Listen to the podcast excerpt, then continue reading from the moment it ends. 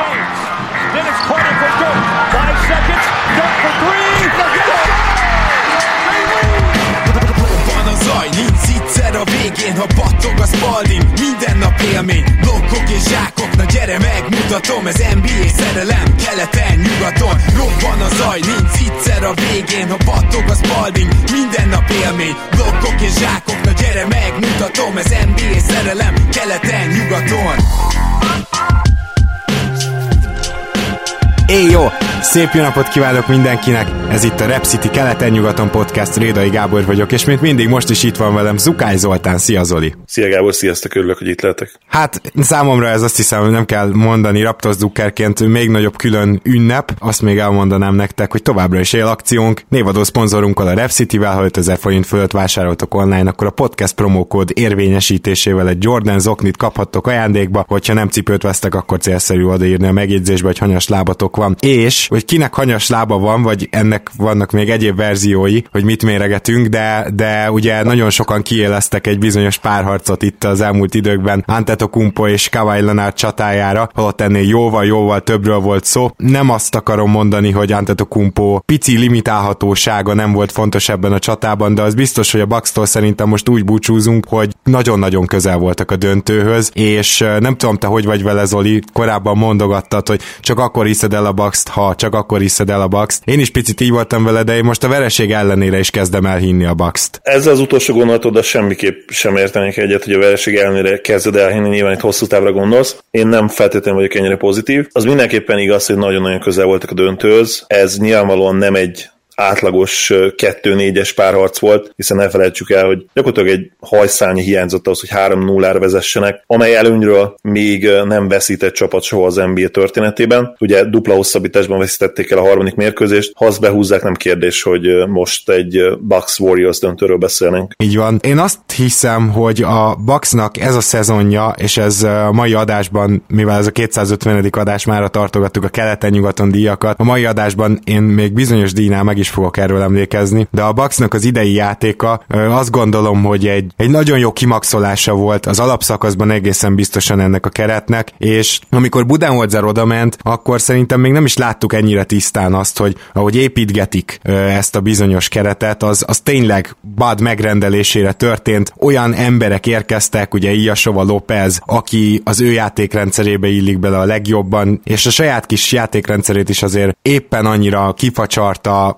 Antetokumpo-ra, illetve köré, hogy, hogy ez tökéletesen működjön, tehát azért az alapszakasz az egy hatalmas sikersztori volt, és ö, majdnem a playoff is, tehát most mondtad, hogy ez a hajszál hiányzott, tehát hogyha belegondolunk, akkor az egész szezon tulajdonképpen azért inkább siker, mint kudarc. Én azt gondolom, hogy Bud, ugye Badenholzer remekül ötvözte, amit még ugye a Spursnél tanult, vagy akár ugye később a Hawks 60 győzelmes szezonjánál. Egy ilyen a jelenlegi ligában mindenképpen unorthodox stílussal helyenként, ami ugye inkább ilyen rakettes ISO játékelemeket is tartalmazott, és ez nagyon szépen működött is, és tulajdonképpen én azt mondanám, hogy, hogy a play ban is működött, ameddig aztán nem működött, ugye, hogy mondani szokták, egészen addig minden stimmelt, amíg, amíg be nem ütöttek rak. Nem tudom, hogy itt, itt, itt a kiegészítő emberek voltak azok, akik el, akiken elsősorban elment ez a párharc, vagy, vagy Baden-Holzeren is. Én azt gondolom, mind a kettő, illetve ugye a kiegészítő emberek esetén a, a csoportnak, és ugye emellett Badnak egy személyben is volt felelőssége, de azt nagyon nehéz lenne kideríteni, hogy, hogy hány százalékban osztoztak meg ezen. És nyilván még Jannis sem lehet teljesen felmenteni, aki egyébként boxkorstatok szempontjából remekű helyt állt, sőt, de hát legyünk őszinték, azért nem tudta azt az igazi impactet beletenni még, amit egy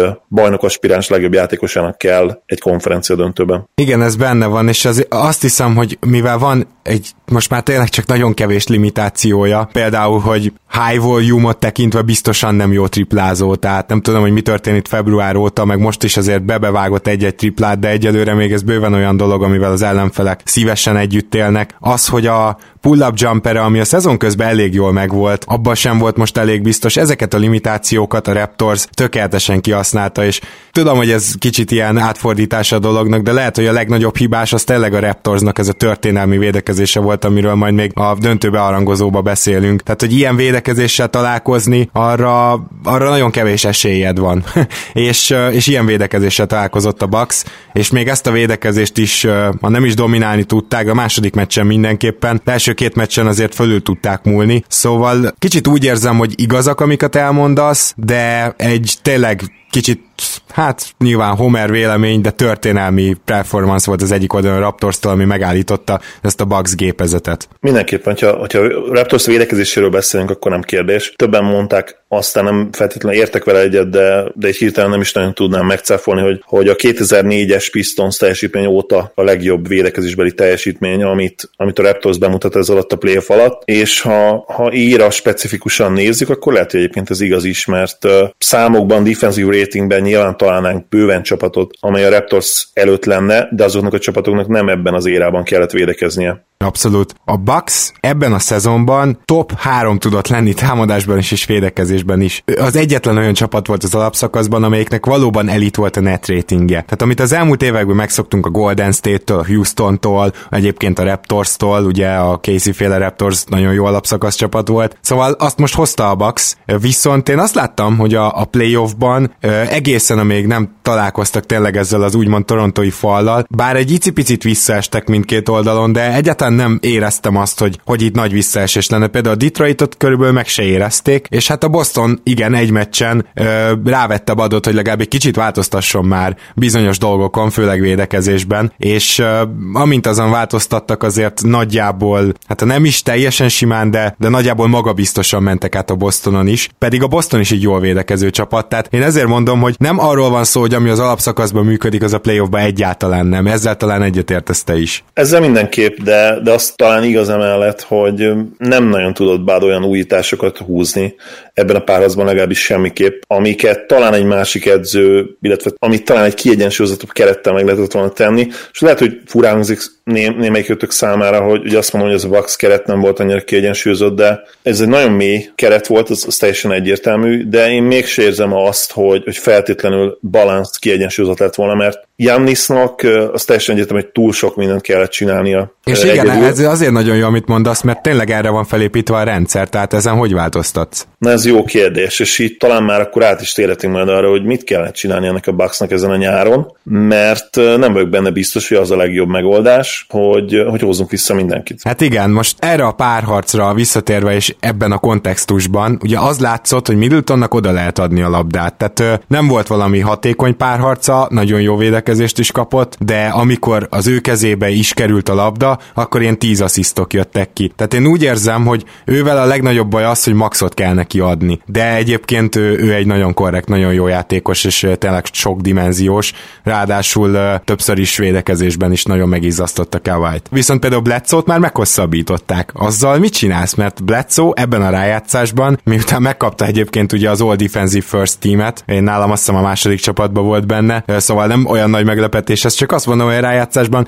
sem védekezésben messze nem hozta azt, amit az alapszakaszban tudott. Támadásban meg egyenesen, hát rájátszott a Raptors arra, hogy Bledsoe-t gyakorlatilag a tripla vonalnál nem, vagy alig fogták. Tehát, minthogyha Jániszról lett volna szó. És ugye két ilyen embert nem nagyon bír el, még egy ilyen jó offense sem. Ez a nagy helyzet. Úgyhogy, hogyha például ezt megnézed, akkor Bledsoe-val már nem tudsz mit csinálni, middleton nem nagyon tudod pótolni, akkor viszont ki kell maxolni, és akkor innen várom az ötleteidet. Ha, minél többet gondolkodom rajta, én annál kevésbé vagyok biztos abban, hogy, hogy a Bucksnak valóban olyan csillogója a jövője, mint amire egyébként a, a sztárjuk tehetsége predestinálna őket.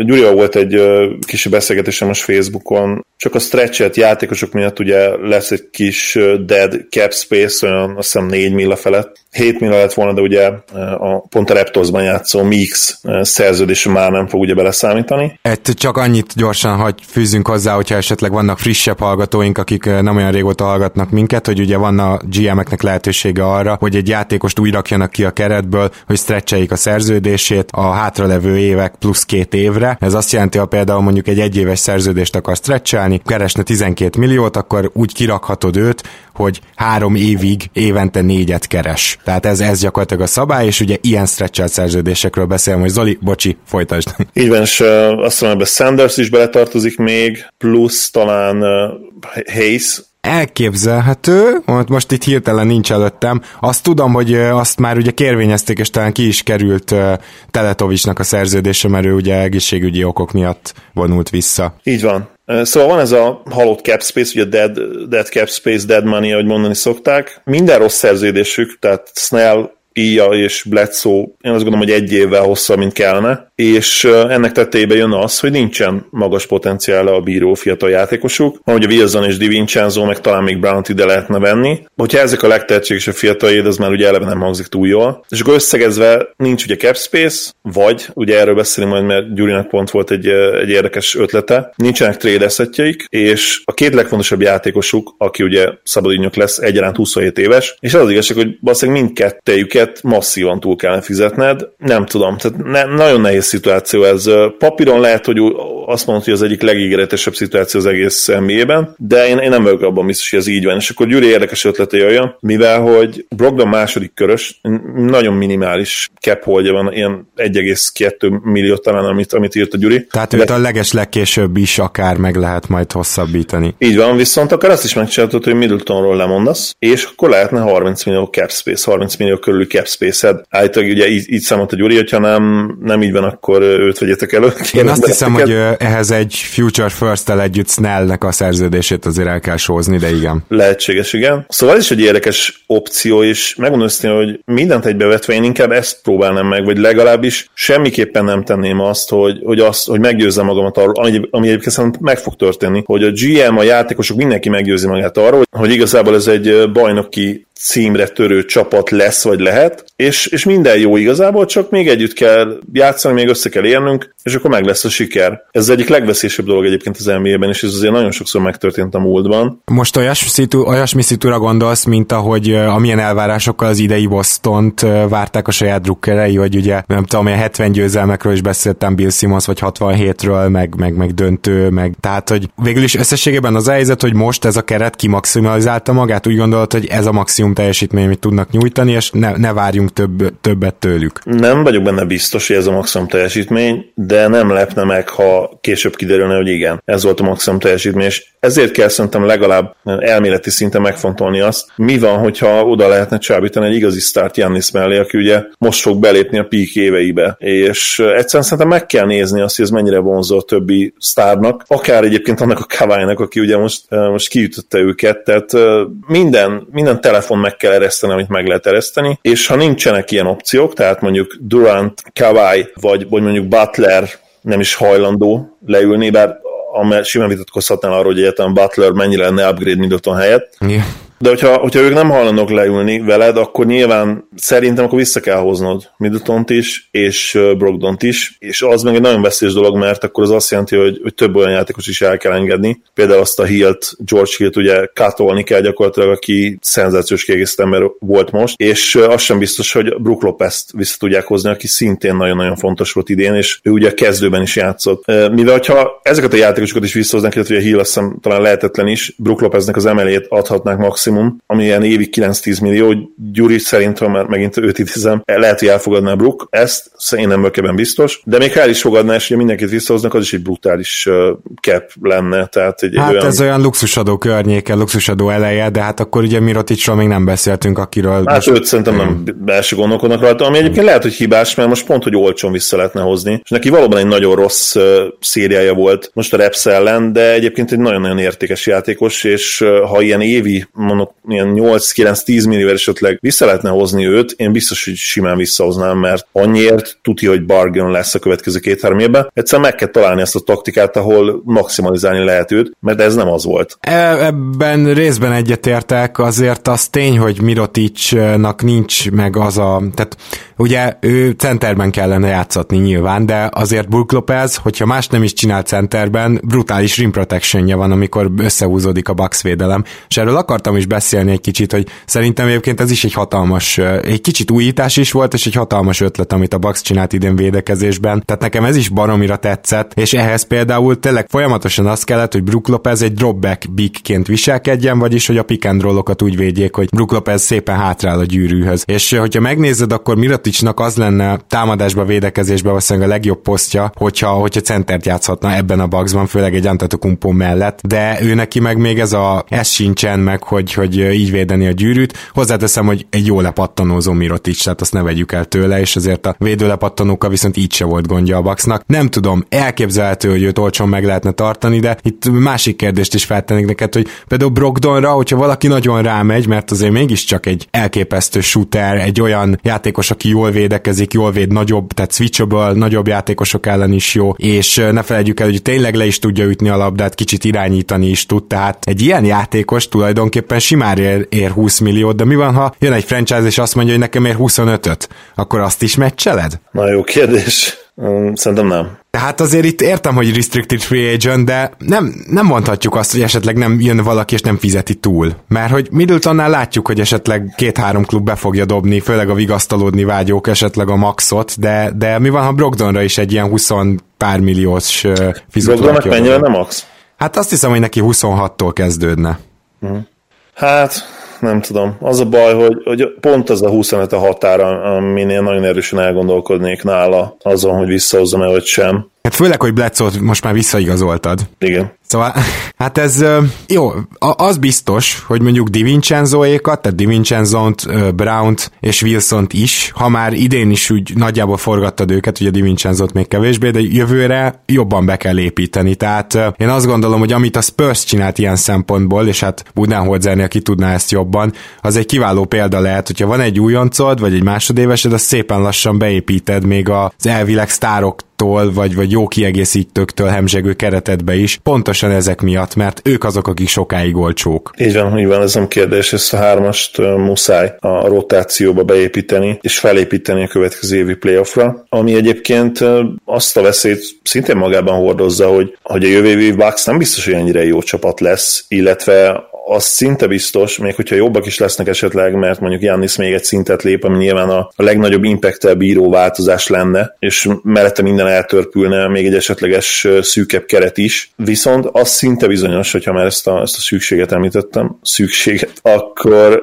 hogy mindenképpen egy szűkebb csapat lesz, és ez nem tudnak mit csinálni, tehát azt még nem tudjuk, hogy mennyire jó lesz, azt még nem tudjuk, hogy mennyire lesz jó a következő évi Bucks, de az garantált, hogy egy szűkebb csapat lesz, mint az idei. Egyébként az is elgondolkoztat biztató, hogy mi van, hogyha a Filinek főnyük félre siklik ez a free agent szezon, mi van, hogyha a Boston elveszti Irvinget, és bár mondjuk oda, oda tudja cserélni Anthony Davis, de ennyi, tehát nem tudnak uh, irányítóba csak egy Terry Rozier felmutatni majd. Mi van, hogyha Lowry és Gasol még egy évet öregszik, uh, esetleg Kawai elmegy. Tehát, hogy igazából van arra némi nemű esély, hogy hiába mondjuk csak tartják ezt a szintet, akkor is kristálytisztán a legjobb csapat maradnak, de nyilván nem ezzel kell számolni, csak mondom, hogy, hogy tulajdonképpen, ha már említetted ezt a csapdát, akkor még ennél is nagyobb lehet az a csapda, akkor, amikor mondjuk kelet esetleg nem erősödik most nyáron. Nagyon sok esetőség van itt.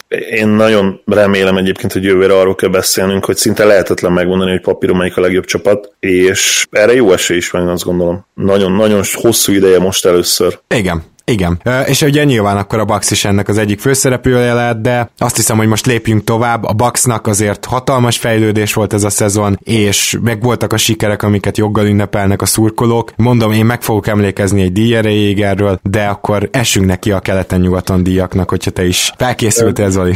Felkészültem, úgyhogy ez már önmagában szuper. Még annyit a Bucksról hadd mondjak, hogy én se azt mondom, hogy, hogy borzasztó helyzetük van. Vannak olyan problémák, amin, amin el kell gondolkodni, és amiket talán meg kell oldani, amennyiben tényleg problémának bizonyulnak. És nyilván a Bucks szurkolóknak nem kell elszomorodni egy pillanatra hiszen ott van Jannis, aki ugye meg fogja nyerni az MVP díjat, és ennek ellenére arról kell beszélnünk, ami egyfelől nyilván nem ideális, de ugyanakkor meg pozitív is lehet, hogy még hova tud fejlődni, mert igenis még tud fejlődni, és, és hogyha meg tudja tenni azokat a lépéseket, amelyek nyilvánvalóan sokkal nehezebbek lesznek itt a fejlődési görbében, mint az eddigi lépések, de ha meg tudja őket tenni, akkor egy egészen hihetetlen játékos fogunk látni már jövőre akár. Bizony. Hát úgy, úgy beszélünk erről, hogy most MVP. Tehát igen, ezt szerintem mindent elárul. A Stanley kupával kezdünk. Stanley Johnson, ezt nézd meg, pont nem láttad, várjál, megismétlem, várjál, várjál, menni fog. Hogy is csináltam az előbb? Serleg. A legnagyobb sophomores, vagy sophomore slump, bocsánat. És hát én még a saját tipjeimet is vissza tudtam keresni, nem tudom, hogy te azzal tudsz szolgálni, de párnál emlékszek a tiedre is. Én Dylan Brooksra gondoltam a szezon előtt, hogy azért ő nem lesz annyira jó a Memphisbe, hát ugye ő kiesett egy sérülés miatt, és felvetettem még Jordan Belt és Kuzmát is, kíváncsi vagyok, hogy nálad ki lett a győztes. Megmondom azt, hogy gondolkodtam azon legalább egy 15 percet, de nem tudtam egyszerűen választani megfelelő játékost, mert Dennis Smith Jr. felmerült, ugye neki nem volt annyira jó az újonc évesen, hogy finoman fogalmazzak, de hát a, a második meg aztán talán végképp nem, és nem, nem tud egyszerűen fejlődni úgy néz ki azokban a játékelemekben, amelyek őt a, a következő szintre jutathatnák, ellentétben például azzal a De'Aaron fox aki hát sokkal pozitívabb díjaknál szerintem nálad is felmerült. Bizony. Kyle Kuzmát is lehetett volna még itt mondani. Az ő játéka idén azért sokkal hullámzóbb volt, mint, mint az újon CV-ben. Talán egyébként nem tudom, egyetértesz, de Kuzma játékában azért a, a fő különbséget azt jelentette, hogy ugye az a tavalyi 37%-os tripla szezon annak most a közelében sem volt, mert ugye egyébként, mint pontszerző, majdnem egy hasonló kaliberű pontszerző volt, sokkal jobban fejezett be a gyűrűnél a két pontos százaléka is magasabb összességében, tehát hogy védekezésben is egy picit fejlődött, de pont ami James mellett kellett volna, az a tripla, az meg nem volt meg. Igen, az a, az a legfontosabb, én azt gondolom a mai ligában, és neki is, mint ugye Stretch 4. Én azt gondolom, hogy nem kérdés, hogy a legfontosabb játékelem az, az a triplázás, és ebben azért jelentősen visszaesett az idei évre. Én még nem tudtam válaszolni, nagyon kíváncsi vagyok, hogy te, te kit írtál. Én kibékültem Dennis Smith Juniorral, főleg azért, mert megnéztem így per 36-ra is a számait, és azért itt egyszer esett vissza assziszba, lepattanóba, szerző hatékonyságba, tehát hogy nem voltak nagy visszaesések, de szinte mindenbe visszaesett.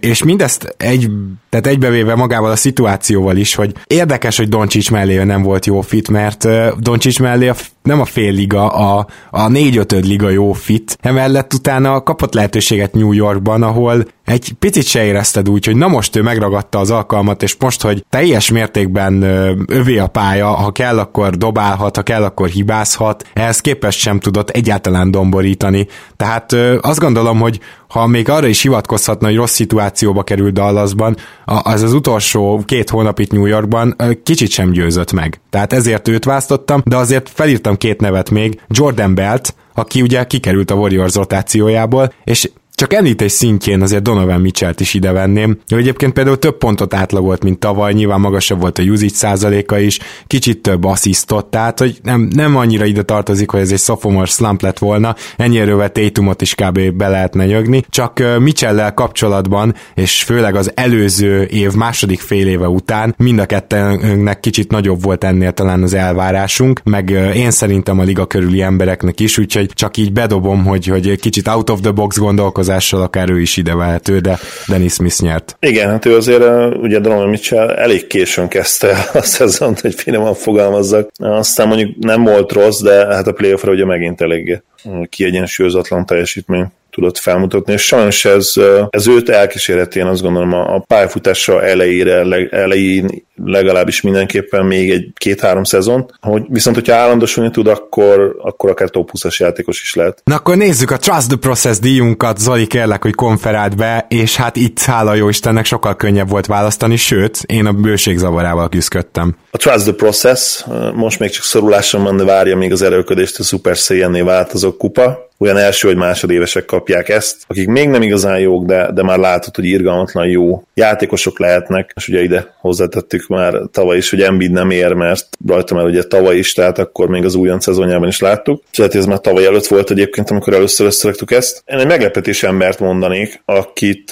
volt szerencsém sokszor látni a, ebben a szezonban. Megnéztem a highlightjait azért, mert hát ilyen hihetetlen anortodox mozgása van, egy magas emberről beszélünk egyébként, de emellett meg rohadtul képzett. És hogy kitalálod de és van ez a franchise, akivel kapcsolatban talán most az egyetlen igazán pozitív dolog ő. Csak nem Bem Adebayorról beszélünk. Nem, de, de hasonló játékos, illetve úgy mondanám, hogy inkább a pálya másik oldalán ö, vitézkedik, de egyébként szerintem elég hasonló játékosok. Fú, akkor most feladtad a leckét. Uh, nem hiszem, hogy Jared ellenről beszélsz, mert... Nem, igen. nem. Tehát egyébként hasonló játékosok. Hát nem is Thomas uh, Bryantről. De Thomas Bryantről beszélek oh, itt, Na, az viszont nekem azért lep meglepő, mert mondjuk Adebayo mellett azért én nem Bryantről beszélnék, de akkor nagyon kíváncsian várom az indoklásodat. Én azért vettem ide Thomas Bryantet, mert a legjobb meccsei támadásban azok hihetetlen, hihetetlen produktívak voltak, és uh, szerintem ebben mindenképpen jobb volt Adebayo-nál egyébként. Mondom, szerintem tényleg hasonló játékos, ha jól megszem, Adebayo is ráadásul balkezes, ugye?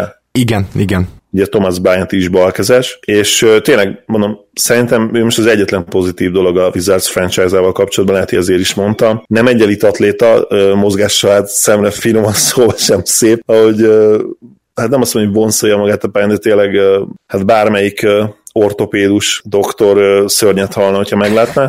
Viszont nagyon, nagyon hatékonyan, ennek ellen is nagyon hatékonyan odaér, ahova szeretne, és nagyon képzett tényleg. Tehát jobb kézzel, bal kézzel, és emellett van egy Monster 7-6-os wingspanje, úgyhogy szerintem ő, ő akár ilyen borderline all szintet is elérhet majd. Jó, ezt csak úgy mellesleg kérdezem, mert én is csak zárójelbe írtam fel egyébként Adebayo mellé, Beglit, hogy ő már, már túl jó volt idén ahhoz, hogy ez ebbe a díjba számításba ved?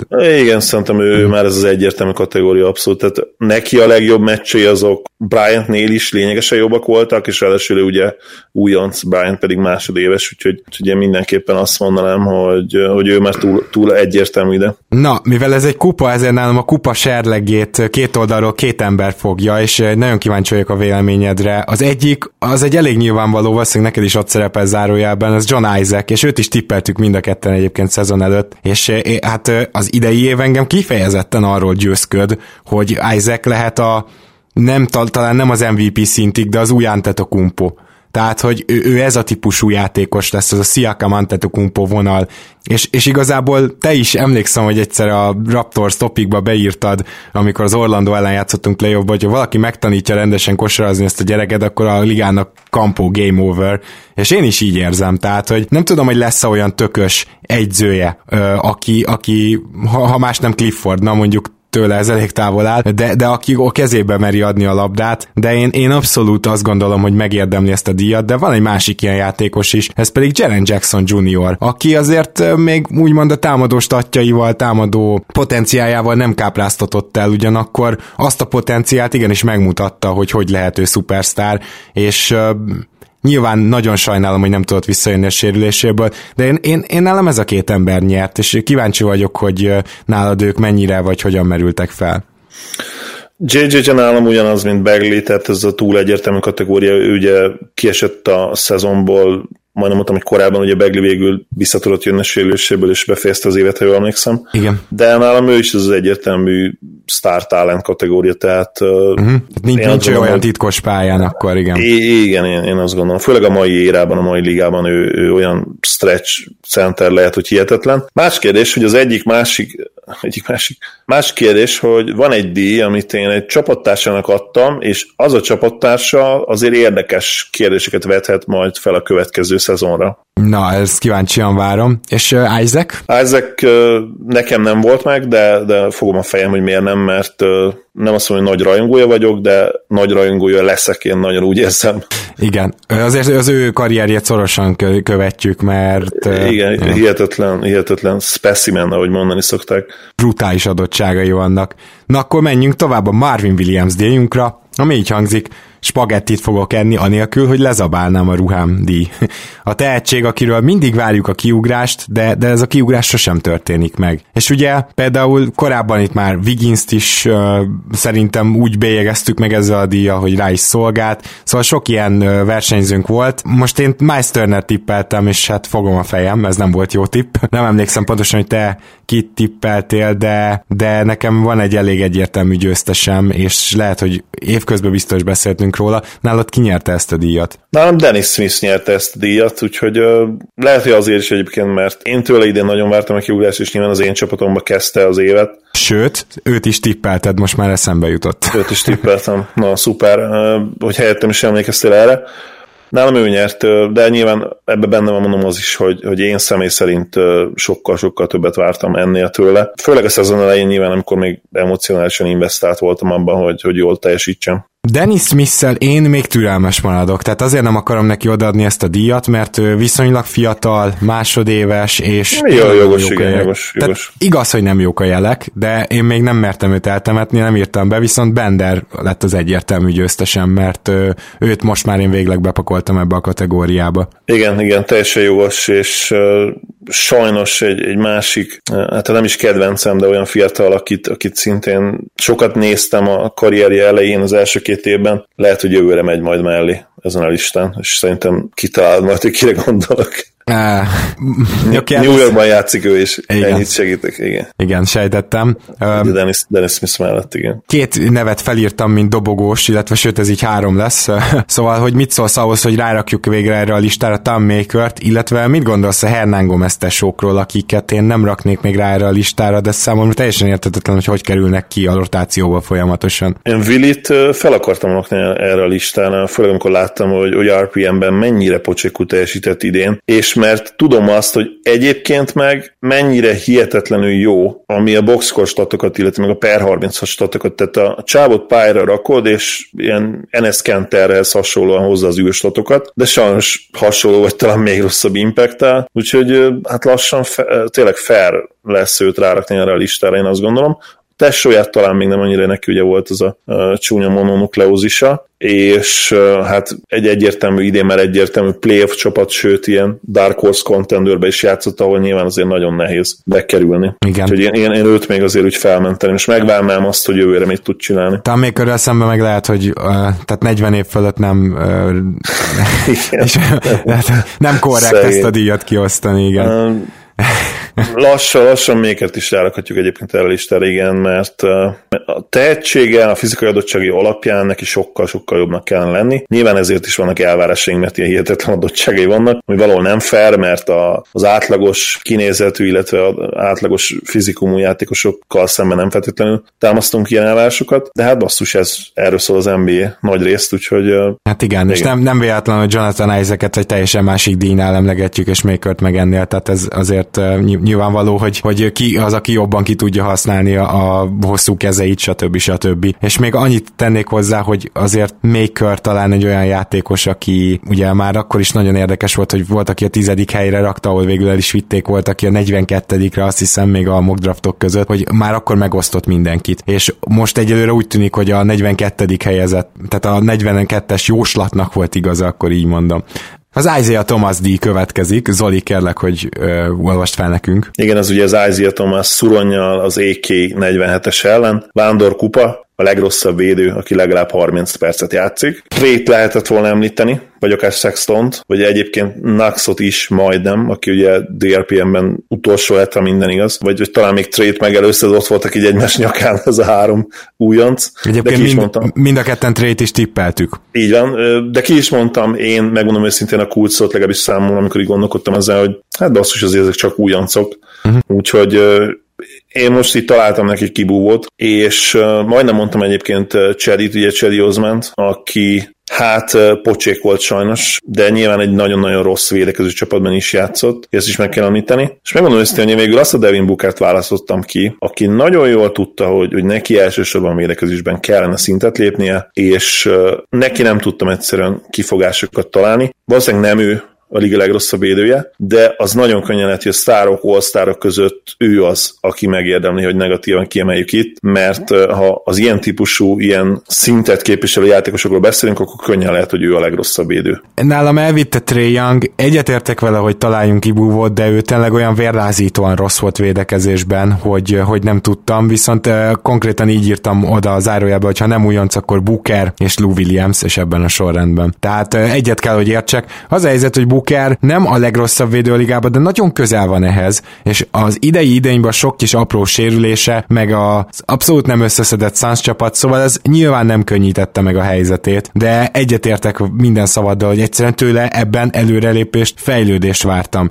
És hát Lou Williams-et is csak említsük meg, hogy az embernek tényleg úgy van nullás, vagy éppen hogy pozitív impactje, hogy támadásban elképesztő, hogy mit tesz le az asztalra, és ennek az az oka, hogy védekezésben konstans mínusz egy ember. És és, és bántja a csapatát, hogyha pályán van. Tehát, hogyha nagyon ki akarjuk venni a rukikat, akkor ugyanarra szavaztunk, de én nálam azért Trae a díj. Kawhi Leonard, ha azt hitted, ez valami esznészpajti serleg, a legjobb sophomore szezon, és hát Simons tippeltük, hogy majd az övé lesz a legjobb sophomore szezon, de kénytelenek vagyunk másnak adni ezt a díjat, én azt gondolom, és szerintem teljesen egyértelmű, hogy kinek. Na, kíváncsi vagyok, mert én megmondom őszintén, hogy duzzogva, de, de én úgy voltam, hogy muszáj Simonsnak odaadni, úgyhogy nagyon kíváncsi vagyok, hogy... Ó, én simán odaadtam Foxnak. Én nem, én nem tudtam odaadni Foxnak Simons ellenében. Nagyon jó szezont hozott Diarian Fox, és nyilván magához képest többet fejlődött, mint Simons, de de így is azért megsemmisíti őt ben az advenstatokban. Duzzogva adom neki hogy ezt a díjat, igazából nem is szeretném, mert ugye nem is, nem is igazi szofomor, hogyha Igen. ha most ezt, nyilván ezzel lehetne vitatkozni kb. napestig. Szóval én, én, én odaadtam neki, úgy éreztem, hogy, hogy muszáj, de, de abszolút örülök neki, hogy te, nem így döntöttél. Én, nálam ez nagyon sokat számított, tudod, ez a hatalmas fejlődés, mert a díjat is azért neveztük el Kawai-ról, mert az első és a második évek között tényleg egy nagy ugrás volt, és én, én kereszt, kerestem azért ebben a díjban ezt az ugrást, és egy kicsit így is értelmeztem a díjat, hogy, hogy azért egy ekkora fejlődést muszáj jutalmazni, amit Fox csinált. Teljesen védhető, sőt, logikus álláspont ez tőled, úgyhogy nem, nem is akarok vitatkozni igazából tovább erről. Mondjuk el azt, azt, hogy Chandler Parsonsról két díjat is elneveztünk, majd lehet, hogy jövőre egy picit át koreografáljuk ezeket a díjakat, minden esetre most jöjjön az első Chandler Parsons díj, Zoli. Ez a, ennek a díjnak a neve a Chandler Parsons, annyira szar vagyok, hogy két negatív díjat is rólam neveztek el az adásban, elismerés, ha ezt itt elismeréstek lehet nevezni, nyilván tegyük idézőjelbe. Az NBA történelmének legrosszabb kezdője, vagy legalábbis a szezon legrosszabb kezdőjátékosa. Én megmondom, hogy én gondolkoztam Avery Bradley, de az a 14 meccs a szezon végén közt, közt ezzel a Monster 33-6-6-os meccsel, az annyira meggyőző volt, hogy, hogy végül én a GOAT keleten-nyugaton díjazott játékosunkat, Andrew Wiggins-t választottam. Komolyan? Aki, igen, én tudom, hogy technikailag van nála rosszabb NBA játékos is kezdő, rosszabb NBA kezdő, biztos, hogy van nála rosszabb NBA kezdő, de ha a tehetséghez és az elvárásokhoz mért teljesítmény nézzük, szerintem őt egyszerűen nem lehet letaszítani a trónról, tehát azt a elnézést kérek, de totálisan fos teljesítményt, amit ő lehozott az előző szezonban, ezt meg tudta spékelni egy még rosszabbal idén, tehát 50%-os TS alá be tudta dönteni azt a, azt a már alapban tavaly is borzasztó hatékonyságot, és ilyen fizikai adottságokkal a csávónak egy pozitív megmozdulása nincs szerintem a pályán. Tényleg megérdemli azt, hogy, hogy ki PC-zzük őt, én azt gondolom, és hogy akármennyi díjnál, vagy amennyi díjnál lehetséges, negatív díjnál lehetséges, őt válaszok ki, úgyhogy én őt választottam. Azért tetszik amúgy a díjazás, mert hogyha megnézed azt, hogy miután Butler elment, azért ő neki többet volt a kezébe a labda, tehát kapott egy nagyobb felelősséget, és hogy, hogy azzal együtt sikerült még rosszabb lenni, de, de persze ez előfordul játékosokkal, de őnála már így is volt egy egész korrekt usage százalék, inkább arra gondolok, hogy ha, ha Butler egy kicsit visszahúzta, mert hogy hasonló típusú játékosok egy kicsit, és hogy nem annyira fértek el a pályán egymás mellett, ez megszűnt ez az akadály, akkor inkább így mondom. Nem rossz. Én azért annál maradtam, hogy egyszerűen ki az, aki folyamatosan kezdett, és a legrosszabb játékos volt a ligában a kezdők között, és Kevin Knox nyert. Kicsit szemétség egy újoncot kipécézni, de hát egyértelműen a legjobb, legrosszabb játékosa volt a kezdőknek, és nyilván volt egy csomó olyan kezdő a tankoló csapatoknál, aki kezdett, mit tudom, 20-25 meccset, aztán már nem kezdett, meg a pad végére száműzték, tehát ott akkora volt a fluktuáció, hogy azért én meghúztam a határokat, hogy legalább 42 meccsen tényleg kezdjen valaki. Kevin Knoxra ez igaz, viszont két nevet még mondanék, Josh Jackson egészen tragikus évet hozott tényleg, tehát hogy ő nála is egyébként a sophomore slump díjra is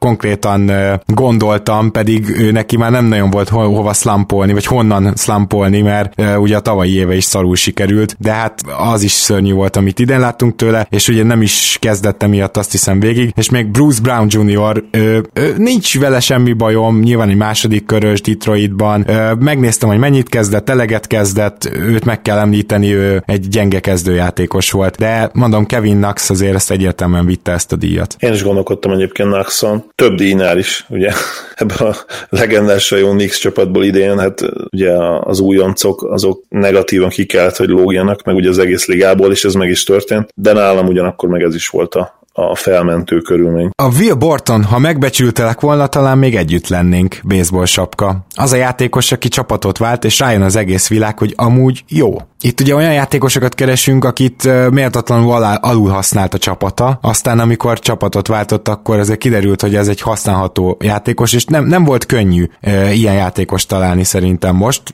Kíváncsi leszek, hogy te ezt hogy élted meg. Én Ryan Anderson tippeltem, hogy majd a Sunsba újra megmutatja, de azért zárójába odaraktam Muszkalát meg Lent. Hát, ezek nem túl jó tippek, Len nem rossz tipp, úgyhogy Lent felírtam, és nekem a győztesem az Noah von le, aki azt gondolom, hogy az első olyan szezonját hozta le, ami alapján én szívesen adnék neki 3-4 éves szerződést is akár. Persze nem magas összegben, de egy hosszabb távút. Na, és akkor most jön az én választásom, amiről még korábban beszéltem, és ugye JJJ csapattársa. Ebből ki is talált, hogy, hogy ki, ki az én választottam. Aki Memphisbe került, és ott Így van. Uh, hát uh, csak nem Bradley, akkor nem, mert azért ő korábban nem. már nyilván volt ennél jobb. Uh, jo- Jonas természetesen. Ja, úgy, mint hogy ő alul... Fia, hogyha belegondolsz, logikus. Oké, én értem, tehát nyilvánvaló, hogy a Raptors jobb lett nélküle, de mégis, amikor használtátok, akkor nem úgy használtátok, ahogy egyébként kellett volna. Azt teljesen megértem, hogy, hogy ahogy kellett volna, úgy nem feltétlenül akarták, de, de mégis szerintem valahol azért igaz, hogy, hogy nem megfelelő módon használták, és azért a Memphis Memphisben lejátszott 19 meccsen, az azért nagyon brutálisan kijött. Tehát 20-11-et átlagolt a csávó 27 percben, ami per 36-ra konkrétan 26-14 volt, 60%-os TS-sel. És egyszerűen annyira jó és annyira domináns ebben, független attól, hogy egyébként az nyilván a mai írában nem feltétlenül a legproduktívabb dolog, amit csinálhat, de, de mégis annyira jó benne, hogy én nem tudom elképzelni, hogy őt jövőre nem fogják kezdetni. És ha kezdetik, már pedig szerintem kezdetni fogják, akkor JJJ erőcsatárként fogja elkezdeni a szezon, szezon, ami szerintem neki azért nem annyira ideális, még akkor se, hogyha egyébként azt várjuk tőle, hogy ilyen 35%-os triplázó legyen azért majd minimum. Szóval nagyon érdekes lesz ez, és, és kíváncsian várom, hogy, hogy, hogy mit próbálnak ebből kihozni. Lehet, hogy felpumpálják majd Jonas értékét a szezon elején, uh-huh. és aztán megpróbálják elcserélni. Ezt az ötletet nagyon adom, meg logikusnak is tűnik, tehát szerintem konkrétan ez lesz. Akkor Zoli, neked jut a második Chandler Parsons díjunk is. Igen, ennek a neve ugye Chandler Parsons, annyira használhatatlan vagyok, hogy Zolit és Gábort még egy poén erejéig sem tudtam megikletni hűtőmágnes, de az a fajta, amelyik már kezdi végleg megadni magát, és állandóan leesik, majd amikor lehajolsz érte, még a derekad is kimegy. Jó? Elnézést a, a felesleges körökért. Amikor írtuk, akkor abszolút viccesnek tűnt, majd lehet, hogy jövőre ezen is elgondolkodunk, hogy kírunk egy szavazást, hogy kellene ezek a hosszú nevek és hogy melyik díjat takarja ez, az NBA legrosszabb szerződését, ami nálam nem kérdés, hogy John Wall, no nem, contest. Tényleg no ez contest, a, tehát, hogy... Meg ez a szerződés annyira rossz, hogy technikailag ö, még el se kezdődött, tehát gyakorlatilag mellett, még nem vagyunk benne. Érvetnem mellett, hogy még nem, de ez annyira rossz, hogy ezt is ignoráljuk, és mondjuk azt, hogy de ez az NBA legrosszabb szerződése, nem érdekel, hogy még tart a szezon, John Wall nyertes is kész. Egyébként tök durva volt, mert amikor visszahallgattam az adásunkat, akkor mind a ketten mondtuk, hogy ugye ezek a nagyon rossz szerződések most már kimennek, vagy csak egyévesek maradnak, még ott emlegettük esetleg Batumékat, vagy akik még, akiknek még két év van a nagyobb szerződésből, de, de hogy mind a ketten eljutottunk, hogy, hogy reménykedjük, hogy nem kell odaadni ezt a díjat. Hát... ez, ez a John Wall szerződés szerintem csont nélkül lesz a, a vote szerződés, tehát a worst of all time. Egyszerűen nem tudom elképzelni, hogy hogyan ne legyen ez minden idők legrosszabb szerződése. Mert csak abba gondoljuk bele, hogy az nem reális, e, főleg ilyen sérülések után, hogy John Wall visszatér a, ahhoz a formájához, ami mondjuk az a 2016-17-es szezon, meg az a playoff volt, de, de hogyha mondjuk egy ilyen jó kezdőjátékos lesz, még akkor is, ez egy supermax. Tehát, hogy ahhoz képest is, hogyha egy jó kezdőjátékos lesz, ami, amiben már így alig merünk reménykedni, és biztos nem egyből a visszatérése után, szóval uh, hát... És ráadásul ezt, ezt a Supermaxot, lehet, javíts tévedek, de hogy a, az idióta All Defensive Team választásért kaphatja meg, vagy, vagy azért nem jár Supermax? Nem, és, szerintem, ő, szerintem ő megkapta valamelyik All NBA csapatot, igen. Igen, igen, mert ugye az volt egy kiemelkedően jó éve, és ráadásul egy nagyon jó playoffja is volt, és... Hát, meg, meg jó védő volt, de azért nem olyan jó védő, hogy berakd egy, egy All Defense azt hiszem második ötösbe került, de vagy nem emlékszem pontosan, de, igen. de csak, csak oda kerültet be, igen, mert ugye ott nincs harmadik csapat. Szóval mindegy, tök mindegy, hogy miért kapta meg a Supermaxot, borzasztó, borzasztó, hogy megkapta, és ebbe egyszerűen nem, tényleg akkor jött ebből ki jól a vizet, hogyha találnak valami kitételt, és nem tudom, vagy perelnek, vagy, vagy, vagy kapnak valami olyan injury exception amire nem, nem volt még szerintem példa, de az is, az is igazság, hogy ilyen se volt még példa, hogy valakinek adsz egy supermaxot, és még mielőtt elkezd ketyegni a szerződést, az illető az értékének nem tudom hány százalékát elveszíti, tehát én, én biztos, hogy megpróbálnék valamit a, a Wizards helyében, még akár azt is kockáztatva, hogy, hogy az NBA Players Association brutálisan rájuk száll, és, és rossz fényben tünteti fel őket, mert azért valahol ez is nonsens, hogy most ki kell csengetni majd, nem tudom, 200 millió dollárt 5 évre hogy John Wall szinte bizonyos, hogy nem, hogy az All-Star szintet nem fog innen elérni, hanem lehet, hogy egy jobb kezdő szintet sem. Igen, és ami garantált, még ha valami csoda folytán vissza is tér egy, egy jó John Wall, az sem, az most két évig abból nem látunk semmit, mert most még fél évig biztos, hogy pályára se lép, és úgy tudjuk, hogy az ilyen sérülésekből mikorra térnek valójában vissza játékosok, tehát tényleg a... Szerintem ki is fogja hagyni a teljes hát az a gyanús, hogy igen, igen, igen. Tehát ez, ez kegyetlen lehet, és emlékszem, hogy én már egyszer felvetettem ezt itt podcastben, talán az idei szezon közben, hogy ezek a supermaxokkal még baj lehet, hogy egyáltalán ö, arról beszélgetünk, hogy egyáltalán ki az, hogy meg Curry, vagy ki lesz az, aki valóban és tényleg megszolgálja, és az utolsó évéig megszolgálja az akkor már ilyen 44, meg 50, meg hasonló milliós szerződéseket. Én azt gondolom, hogy a következő adásban, amikor barangozzuk a döntőt, azután vagy azelőtt pár szóval érdemes lenne erre kitérni, mert, mert, mert most jönnek ezek a példák folyamatosan, és nem tudja az ember biztosan, hogy, hogy, hogy van ennek így értelme. Szerintem senki. Tehát most tippelnem kéne, nyilván azt mondom, hogy senki. Aztán most majd elkezdenek ketyegni olyan szupermaxok elvileg, ahol lehet rá esély, hogy, Igen hogy, hogy ez ne így legyen. Bár ott is azért 40 plusz millió van, mert ugye az ilyen supermaxokra azt hiszem azok... Jogosultak, azok, igen, akik minimum 8 éves. Minimum, és igen. Már akkor is ilyen kritériumok kellenek. Igen, de hát, amit mondtak a többiek, például Gyuri is, meg, meg Marci is, meg azt hiszem te is, hogy, hogy azért az nonsens, meg Cibogdani barátunk is, hogy az totál nonsens, hogy, hogy nem lehet úgy csinálni ezt, hogy, hogy vagy az, hogy, hogy a Supermaxnak a szuper része úgymond ne, ne tartozzon bele a kebbe, vagy hogy lehessen trükközni legalább, legalább azzal, hogy ne 35 éves korában kell egy játékosnak a 45 milliót kifizetni, hanem úgy legyen struktúrával, hogy korábban igen. kapja meg a nagyobb lóvékat. Igen, igen, abszolút. Jó, hát menjünk tovább, és mondom, ígérem, erről még beszélünk egy kicsit részletesebben. Jön a jó kis Durant, GM-ként nekünk ég a bőr az arcunkon, hogy csak ennyit fizetünk ajándékkosár, az NBA legjobb szerződése. És uh, mind a ketten Middleton tippeltük, nem hiszem, hogy nálad más győzött, nálam Middleton, de szeretném az egyértelműn kívül akkor megemlíteni ezt a két embert, akinek az idei szerződése a szenzációs volt. Ez Dinwiddie volt és Derrick Rose. Én azt gondolom, hogy egyiket sem kell magyarázni. Dinwiddie-t uh, azt hiszem második helyre raktam a legjobb hatodik ember díjnál, és Derrick Rose-t is megemlítettem, és te is uh, hasonlóan, uh, nem is én Dinwiddie-t harmadik helyre raktam talán, és Szabonis másodikra, már nem emlékszem pontosan, de valahogy így, te is hasonlóan voltál ez ezzel, szóval azért az ő idei szerződésük az tényleg egy nagyon jó üzlet volt a csapatuknak, de azért Middleton, mint All-Star 13 milliós fizetéssel, az, az mindent vitt nálam ebben az évben is. Megmondom őszintén, hogy én nem őt raktam még. Ott volt uh, nyilván a, a jelöltek között, de én annyira beleszerettem Tucker játékába, a playoff alatt, mert ez így nem igaz, mert előtte is nagyon nagyra értékeltem őt. Na, az jó, az hogy, jó. Hogy osztottam, szoroztam, és végül azt mondtam, hogy basszus, idén, főleg ahogy ő védekezett, meg ahogy, ahogy támadó pattanózott, én azt mondom, hogy, hogy PJ Tucker ezzel a, azt hiszem 8 milliót keres idén. Könnyen lehet, hogy pénz, pénz per impact arányban talán a legjobb. Én azt gondolom, hogy ha mondjuk Tucker 5 milliót keresne, akkor, akkor egyet tudnék érteni. Nem a félrejtéstelenség nem azt mondom, hogy sok a 8 millió neki, ugye? Csak, csak tényleg most Middletonhoz próbálok viszonyítani, de egyébként nagyon-nagyon jó tipp, és sajnálom. Lehet, hogy egyébként 7, 7, most megnézem gyorsan, azt mondtam, most, mint most valamiért a... Az a mid-level exception volt, amit ő kapott meg a Rackets-tól, úgyhogy az 8-as lesz szerintem is, de azért... Igen, mert tavaly, 5, tavaly volt 5,3, de tavaly ugye azért nem volt ennyire jó, jövőben, tavaly is nagyon jó volt egyébként, de nem ennyire jó, és uh,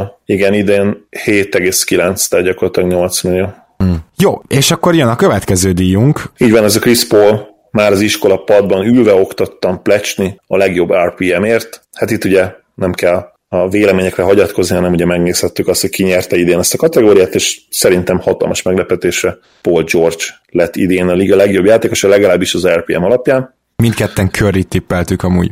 Így van. Ugye ez, ez hatalmas meglepetés, ez nem kérdés, de ez a 7,56-os RPM szerintem egyben arra is rávilágít, hogy miért olyan nehéz ma eldönteni 2019. május 26-án, hogy ki a legjobb játékos a ligában. A, az utóbbi két évben, és egyébként itt már tényleg a tavalyi szezon is visszamentünk, és vissza is kell mennünk, nincs olyan játékos, aki legalábbis RPM alapján kimagasan a legjobb lenne. Ugye korábban a KG-k, a Duncanek a legjobb, Peak LeBronok, Curry a, a hihetetlen GOAT offenzív EB-ben ugye ilyen 9, sőt esetenként 10, 10-es RPM-et is elérték, és ilyenek nem nagyon vannak az elmúlt években, és szerintem ezt látjuk a, a szemteszt alapján is a, a játékban is, amikor nézzük a meccseket, és nagyon nehéz megmondani azt, hogy ma ki a legjobb játékos a ligában, én azt gondolom.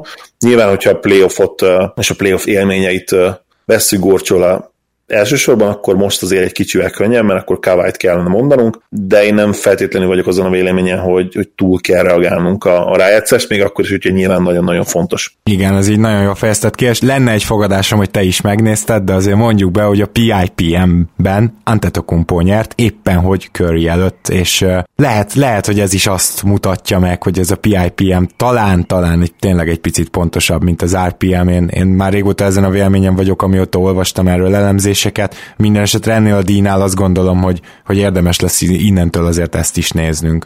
Igen, a PI PM az, az nem rossz statisztika, az egyértelmű. Azt hiszem, hogy a BPM-et használja, és azt, azt súlyozza valahogy, de... Igen, valami olyasmi, egy picit más, hogy alakítja át, mint ahogy a Real Plus Minus tette ezt az egészet, tehát hogy másik irányba indultak el, ami, ami, ami kevésbé, tehát ugye a Real Plus Minus-nek a, a, ha fel lehet róni hibát, akkor az az, hogy a sok éves tapasztalatból épít, és a, mikor a szembe álló játékosoknak az impactjét is bekalkulálja a te impactedbe, akkor ugye az előző évi játékost veszi, szóval, hogy nem annyira friss ilyen szempontból, és a PIP PM, szóval valahogy ezt kikerülte, nem tökéletesen az se, de ezt jobban kikerülte, és hogyha megnézzük a PIPM listát, akkor, akkor kicsit közelebb áll már a, az ember MVP sorrendjéhez is. Na de ö, természetesen azért itt is vannak olyan játékosok, akik sokkal hasznosabbak, mint ahogy az látszik, de ezt az RPM is szerintem jól megmutatja. Nézzük, nézzük Rolly Massimino-ról elnevezett díjunkat, That escalated quickly,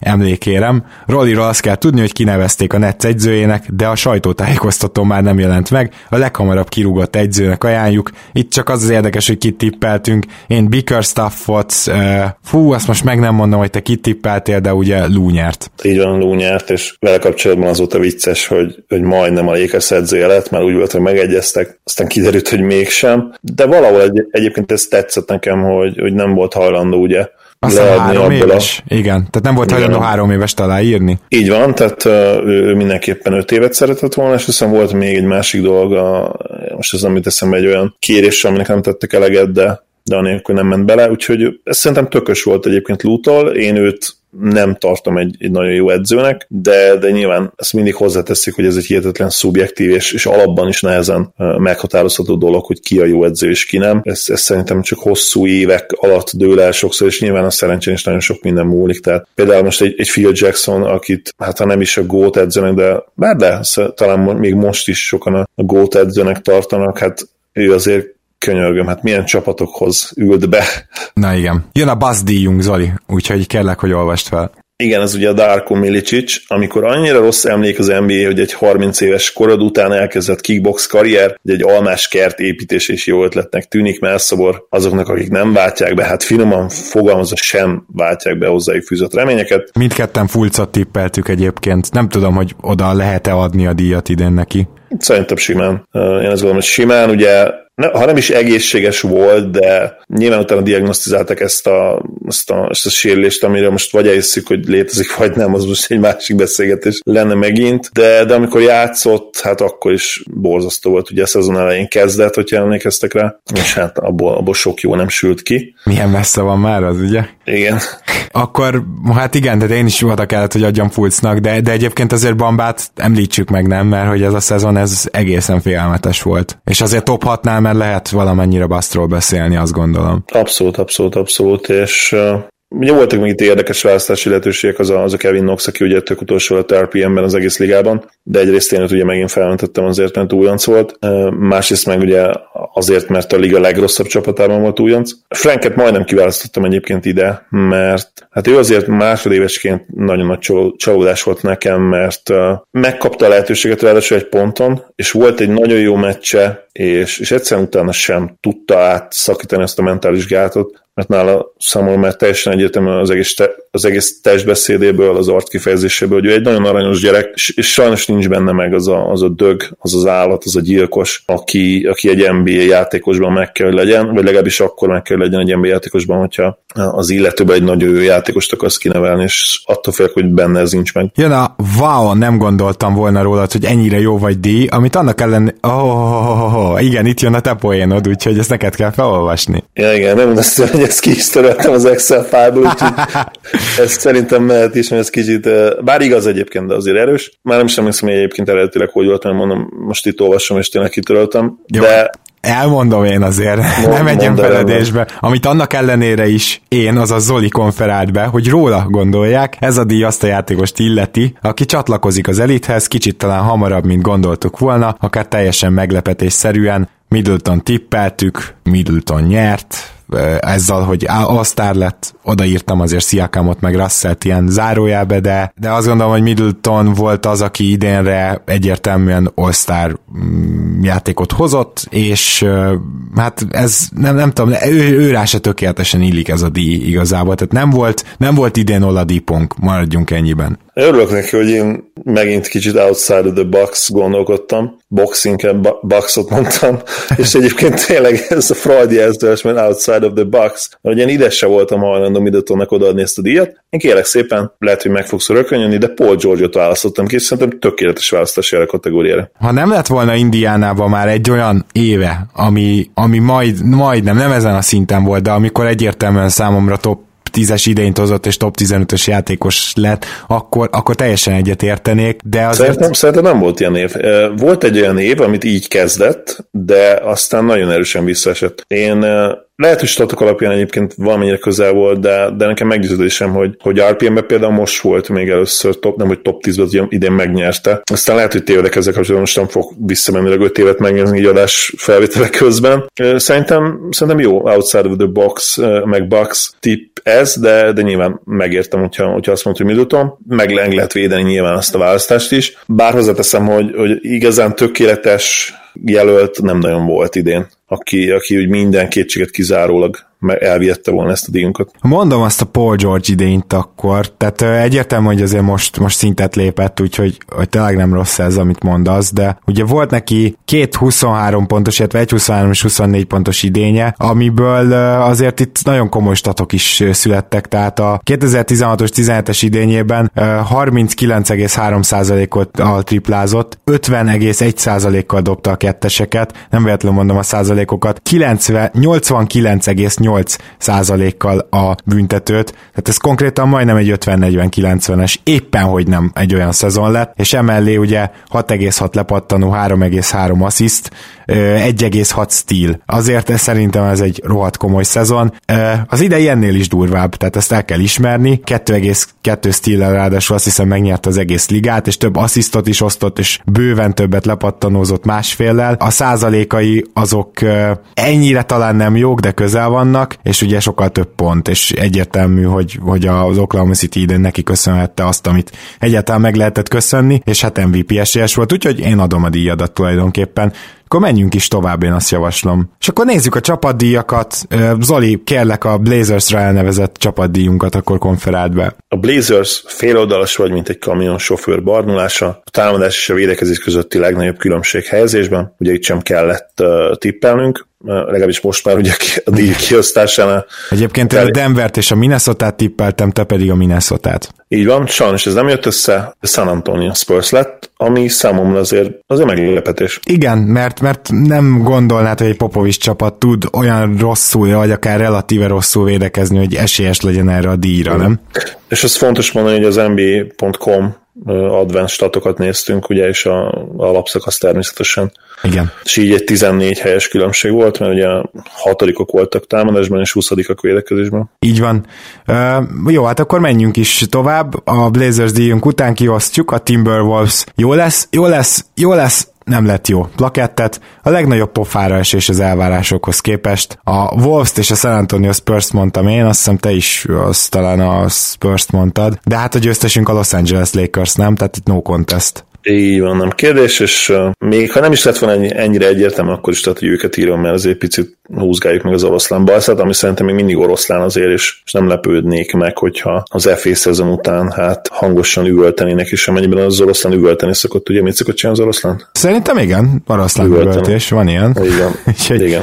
Kell, hogy legyen. Uh, akkor jöjjön a következő díjunk, Zoli. Következő díjunk az a, a szarból várat, Párizsiból pedig kerítést fogunk építeni edző oklevél, az a csapat, amiből sokkal többet hoz ki az edző, mint azt előzetesen gondolnád. Te Kokoskovra tippeltél és a Sanzra. Most csak bocsánat, muszáj bemondalom.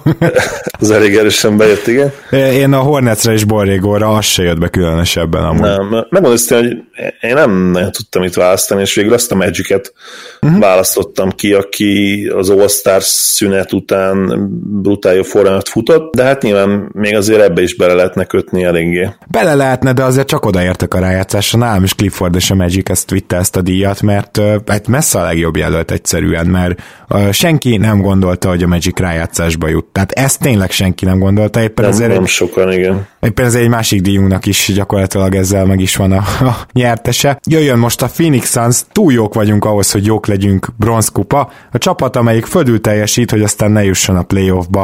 A San Antonio tippeltük, Brooklyn tippeltük, tulajdonképpen a Miami lett szerintem a befutó, de mondhatnánk a hornets is. Ez a két csapat nem feltétlenül teljesített fölül, szerintem a Hornets egy picit igen, a Miami nem feltétlenül teljesített annyira fölül, de az biztos, hogy ugye többet beszéltünk arról, hogy nagyon ráig most már Riley kezére ez a sok közepes szerződés, és ehhez képest ugye nem történt semmi a csapattal, tehát legalább azt elmondhatjuk, hogy ezt a gárdát így kicsit szét kellett volna kapkodni, hogy valamit csinálni vele, amit nyilván Wade utolsó éve megakadályozott, nem is tudom, hogy kinek adjam a díjat, kettőjük közül választhattok, kedves hallgatók, ha muszáj, akkor a Hornetsnek adnám. Első ezt a két csapatot mondtam, de igazából úgy megjegyezném, hogy hogy lehet, hogy nem nagyon volt olyan csapat idén, akire ez tökéletesen ráillett volna. Igen, mert aki fölül teljesített, mint az Orlando, meg a, az előzetes elvárásokhoz képest legalábbis a Brooklyn, az be is jutott a rájátszásba. Így van, igen. Igen. Uh, jó, akkor nézzük meg. Ja igen, bocs, még a, a, azt, azt kérdezem meg, hogy tulajdonképpen a Sacramento nem tartozik valamennyire ide? Nekem azért nem tartozott ide, mert azért jó pár győzelemmel lemaradtak végül az utolsó playoff helyről, és persze érvehetnél amellett, hogy, hogy, hogy nem lett volna muszáj ezeket a veterán igazolásokat megcsinálni, meg a szezon elején ugye nagyon jól működött például Bielica, meg persze úgy mondhatnád, hogy túl jó volt ez a, ez a Kings, és még egy, még egy draft pick jól jött volna, de aztán nem is volt náluk a draft pick. Hát igen, tehát gyakorlatilag nem is volt náluk a draft pickjük. Tehát igen, akkor... úgyhogy ez is azért nyilván árnyalja a dolgot, és, és emiatt sem mondanám azt, igen, hogy, hogy túl jók voltak. Oké, okay, uh, ma, ha megengeded, a következő díjat is felolvasom, mert tulajdonképpen biztos vagyok benne, hogy mind a ketten ugyanúgy beírtuk az Orlandót, ahogy ezt korábban említettem. Emlékszel a 67-68-as 29 győzelmes Bullsra uh, lejárt kuponavard, olyan playoffba jutó csapat, amelyre nem számítottál. Hát uh,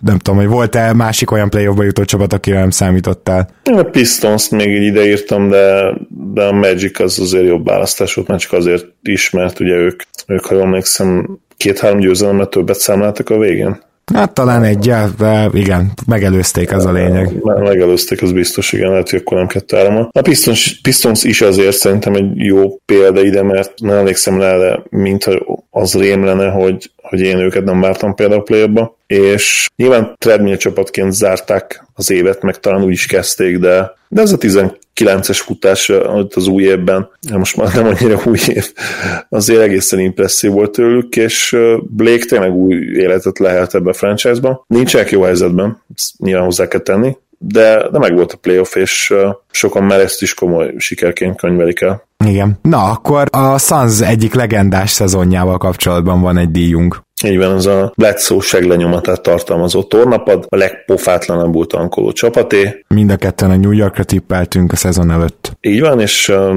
nekik is osztottam ki én személy szerint ezt a díjat. Szintén, uh, nem tudom, felírtál-e bárki más, de én itt meg, megemlítettem a New Orleans Pelicans-t, amelyik uh, kénytelen kelletlen olyan tankolást vágott le a szezon végén, mert annyira azért nem voltak rosszak, ugye, mint Igen. szerettek volna akkor, amikor Davis bejelentette, hogy uh, megy, és ezért davis minden második meccsen játszották, aztán már ott se, Holiday-t is teljesen random kiültették, azt hiszem Moore kiülte majdnem a szezon teljes végét, volt, hogy ilyen alig ismertem fel, hogy nem hogy a cserepadon kívül, hanem ki van a kezdőben. Tehát az, az még egy húzós tankolás volt. És bár nem sikerült olyan jól a helyezés szempontjából, de az új draft rendszer az bizony bizonyított, és szerencséjük igen, volt. Igen, nem sikerült olyan jól, csak végül tökéletesen. Igen. de ez tényleg nem feltétlenül rajtuk múlott. Hát ugye nyolcadik helyről sikerült bemenni. És az első volt ilyen, mert nem az első volt, mert nyilván korábban akkor a régi rendszerben is csináltak ilyen, ilyen hihetetlen előzéseket Lateriben csapatok, de nyilván a régebbi rendszerben sokkal ritkábban történt meg, ahhoz kellett egy ilyen Bulls vagy, vagy Cavs féle mák, Hát most már ez majd hozzá lehet szokni, mert valószínűleg ez lesz a, a jellemzőbb, hogy lehet, hogy több csapat fog, mert matematikai az lehet, hogy nem stimmel, de mondjuk akkor majdnem annyi csapat fog kizúgni a top 5-ből, mint amennyi, mint amennyi bekerül majd általában. Aha, nem, nem, szerintem ez nagyjából stimmelhet matematikailag is. De egyébként én is New Yorknak adtam ugye a győzelmet. Jön a, jöjjön a hinki díjunk. Megpróbáltuk, most próbáljuk meg kevésbé megpróbálni, hogy kevesebb megpróbáltatás legyen, kitüntetés. A csapat, amelyiket idén közben szétkaptak. A Memphis tippeltünk amúgy mind a ketten. Igen, és nem jött be, mert elvittük ezt a díjat. Torony magasan, azt gondolom nem is lehet kérdés. Így van. Hogy ki a győztes a Dallas Mavericks, aki szétbombázta az egész csapatot gyakorlatilag a szezon végére, még attól a Barnes-tól is megszabadulva, akivel kapcsolatban azt mondták, hogy lehetetlen, és nem volt lehetetlen, sikerült. Így van. A Kingshez. Így van. És azért tegyük hozzá, hogy most volt egy kis verseny, mert pont az említett Memphis is azért próbálkozott elég erősen szétkapni ezt a csapatot, és azért voltak is távozóik bőven, de hát a Dallas ezt olyan egyértelműen vitte ezt a díjat, hogy ki is tehetik a polcra, majd valami új serleget csináltatunk, hogy mi ez kitüntetés. Remélem, hogy jövőre egy playoff részvételi serleg legalább becsúszik majd. És jöjjön az egyik kedvenc díjam, Zoli. Igen, a az egyik kedvenc díjad az a keleten-nyugaton. Mondtam, hogy a kosárlabda evolúció nem állt meg a Vard, a csapat, amelyik egy olyan játékkal áll elő, amire senki nem számított, mint annó a Golden State Warriors, vagy stevens a Boston, és én itt egy kicsit csalnék, és, és a Raptors mondanám a, a hihetetlen védekezése miatt, ami egyébként lehet, hogy egyáltalán nem forradalmi ötlet szintjén legalábbis semmiképp, de, de minőségben és teljesítményben én azt gondolom, hogy, hogy egészen hihetetlen, és már-már íra idegen amit csinálnak. Hmm. Érdekes, mert a Toronto tippeltem, de pont azért, amit mondasz, hogy azért a, a Raptors védekezésében tényleg nagyon súlyosan benne van az is, hogy elképesztően jó védők vannak a Raptorsban minden poszton, és egyébként belgondolni is durva, hogy OG Enenubi, aki ha valahol itt még hozzátehetne, ő nem is állt rendelkezésre rájátszásba. Na mindegy,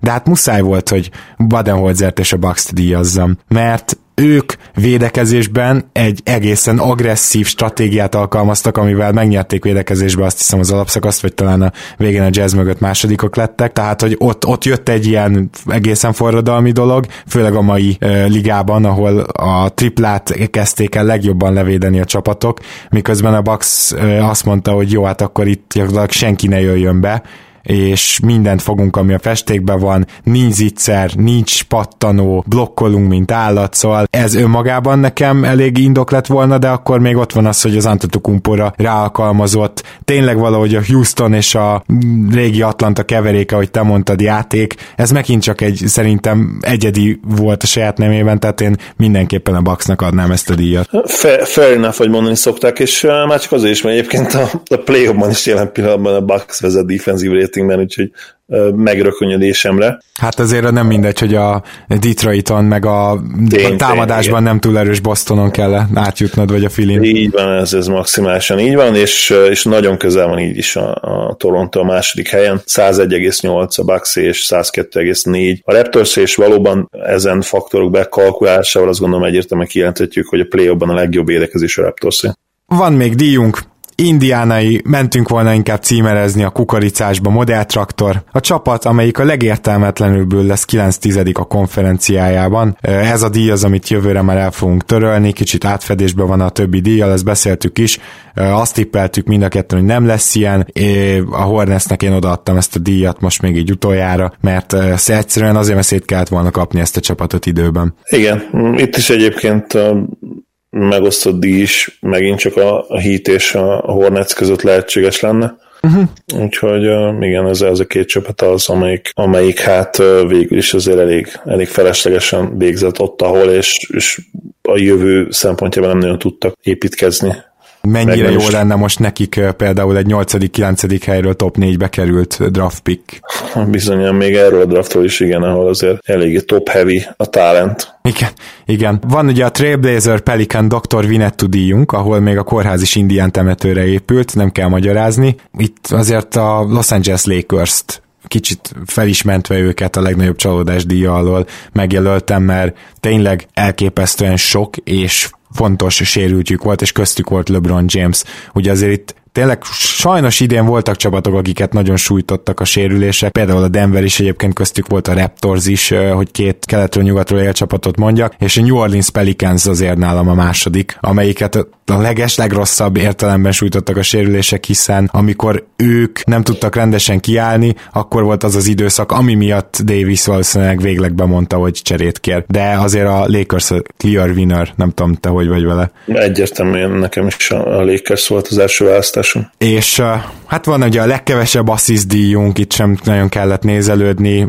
Én a Mavs tippeltem, ez nagyon nem jött be, úgyhogy ennyi ilyen pozitívum lehet a Mavericksnél. A győztes a New York lett, és a Cleveland és a Houston előtt. Úgyhogy azért itt nem véletlenül mentem el háromig. Tehát az nem semmi, hogy a Houston ebben a assziszt listán, ezen az assziszt listán ennyire hátul van, ez ugye egyébként a Bermuda háromszög díjunk. De hát a, a New Yorkról meg nem lepődünk meg, nem Zoli, mert hogy ott túl sok passzolni tudó játékos nem volt, ma, nem volt idén. Így van, hát nem buzog a kosár IQ, finoman fogalmazott sem abban a csapatban. És ez egyébként még arra Robinsonra is igaz, aki, aki szerintem szenzációs tehetség neki is azért fejben, agyban fejlődnie kell, és nyilván ugyanez igaz az összes, gyakorlatilag összes New Yorki fiatalra hihetetlenül jó atléták vannak, ide még Franket is ide sorolnám még, ugye Dennis-t, Franket, Knoxot, Robinsont gyakorlatilag földön túli atléták egytől egyig, de a játék más elemében nem feltétlenül hát ugyanennyire szerencsések, mi akkor is, hogyha azt tényleg el kell mondanom, hogy Robinson egyébként szerintem kilóg ebből a szempontból, mert amiben viszont ő jó, ahhoz, ahhoz nem feltétlenül kell olyan magas kosárikú, és attól nyilván megfoszthatja a jövőben a, az ebbéli hiányosság, hogy, hogy igazán nagy játékos legyen, de, de mindig, mindig hasznos lesz, ez teljesen egyértelmű, és egy, egy brutálisan jó kezdő, az, az szerintem az ő florja jelen pillanatban az, a, az ahonnan indul. Kedves hallgatók, remélem élveztétek a díjakat, és most jeleznénk Zolival hogy jövőre szeretnénk azért egy-kettőt eltörölni, egy-két újat beépíteni, és az első olyan javaslat, amit biztos, hogy megfontolunk, az már be is érkezett, ez a, még nem neveztük el a díjat, úgyhogy itt várjuk a pályázati anyagokat, de, de ez a Redemption díj, vagy nem is tudom, tehát az újra feltámadók díja, ami idén elképesztően izgalmas verseny lett volna. Azt gondolom főleg Brook Lopez és Derrick Rose között, de hogy itt tényleg többen visszatértek, és, és érdemes lesz egy ilyen díjat alapítani, úgyhogy ez jövőre már, már megy, és várnánk Patreonon, és akár várnánk Facebookon is ötleteket, hogy szerintetek milyen díjakat vezessünk még be, és mindenképpen várunk elnevezéseket is hozzá. Úgyhogy ha, ha ilyen van, akkor próbáljátok meg betolni ezt az ötletet Patreonra vagy Facebookra, és akkor, hogyha nekünk is tetszik, akkor szerintem jövőre már találkozhattok azzal a díjjal is. Így van, és vagy szerdán, vagy csütörtökön jövünk a, a Finals beharangozóval. Igyekszünk majd egy minőségi anyagot összerakni. Ha ezzel kapcsolatban is van bármi ötletetek addig, hogy mit szeretnétek hallani, miről szeretnétek hallani, akkor ezeket az észrevételeket is szeretettel várjuk. Így is van, és júniusban lesz majd hónap nyertese ismét, mert egy picit ugye több időnk lesz, és amikor elkezdődik az FA szezon júliusban, akkor meg, megint rohadt kevés időnk lesz, úgyhogy most, most kell visszahoznunk ezt a rovatot, úgyhogy a patronok várhatják a sorsolást is, és nagyon szépen köszönjük egyébként, hogy ilyen sokan támogattok minket a patreon.com per keleten-nyugatonon. Zoli, neked pedig köszönöm, hogy ma kioszthattuk a fantasztikus keleten-nyugaton díjakat. Örülök, hogy itt lettem. Szia Gábor, sziasztok! Sziasztok!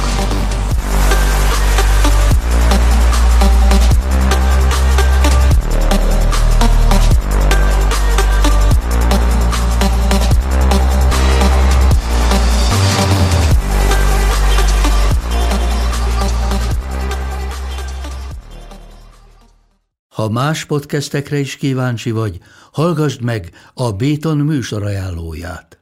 El tudod képzelni, hogy a podcastet, amit éppen most hallgattál, fél év múlva már a mesterséges intelligencia generálja? Mi sem. De ha érdekel, eljötte már a gépek lázadása. Hallgass bele az Embertelen podcastbe. Orsós Lajos vagyok, a műsor házigazdája. Egyelőre még élőben. Egyelőre. Fedezzük fel együtt, hogyan ismerkedik, randizik, mesél és vitatkozik Betty és Péter, két teljesen mesterséges intelligencia. Lajos, a podcast címét mond még egyszer, Léci. Oké. Okay. Embertelen podcast.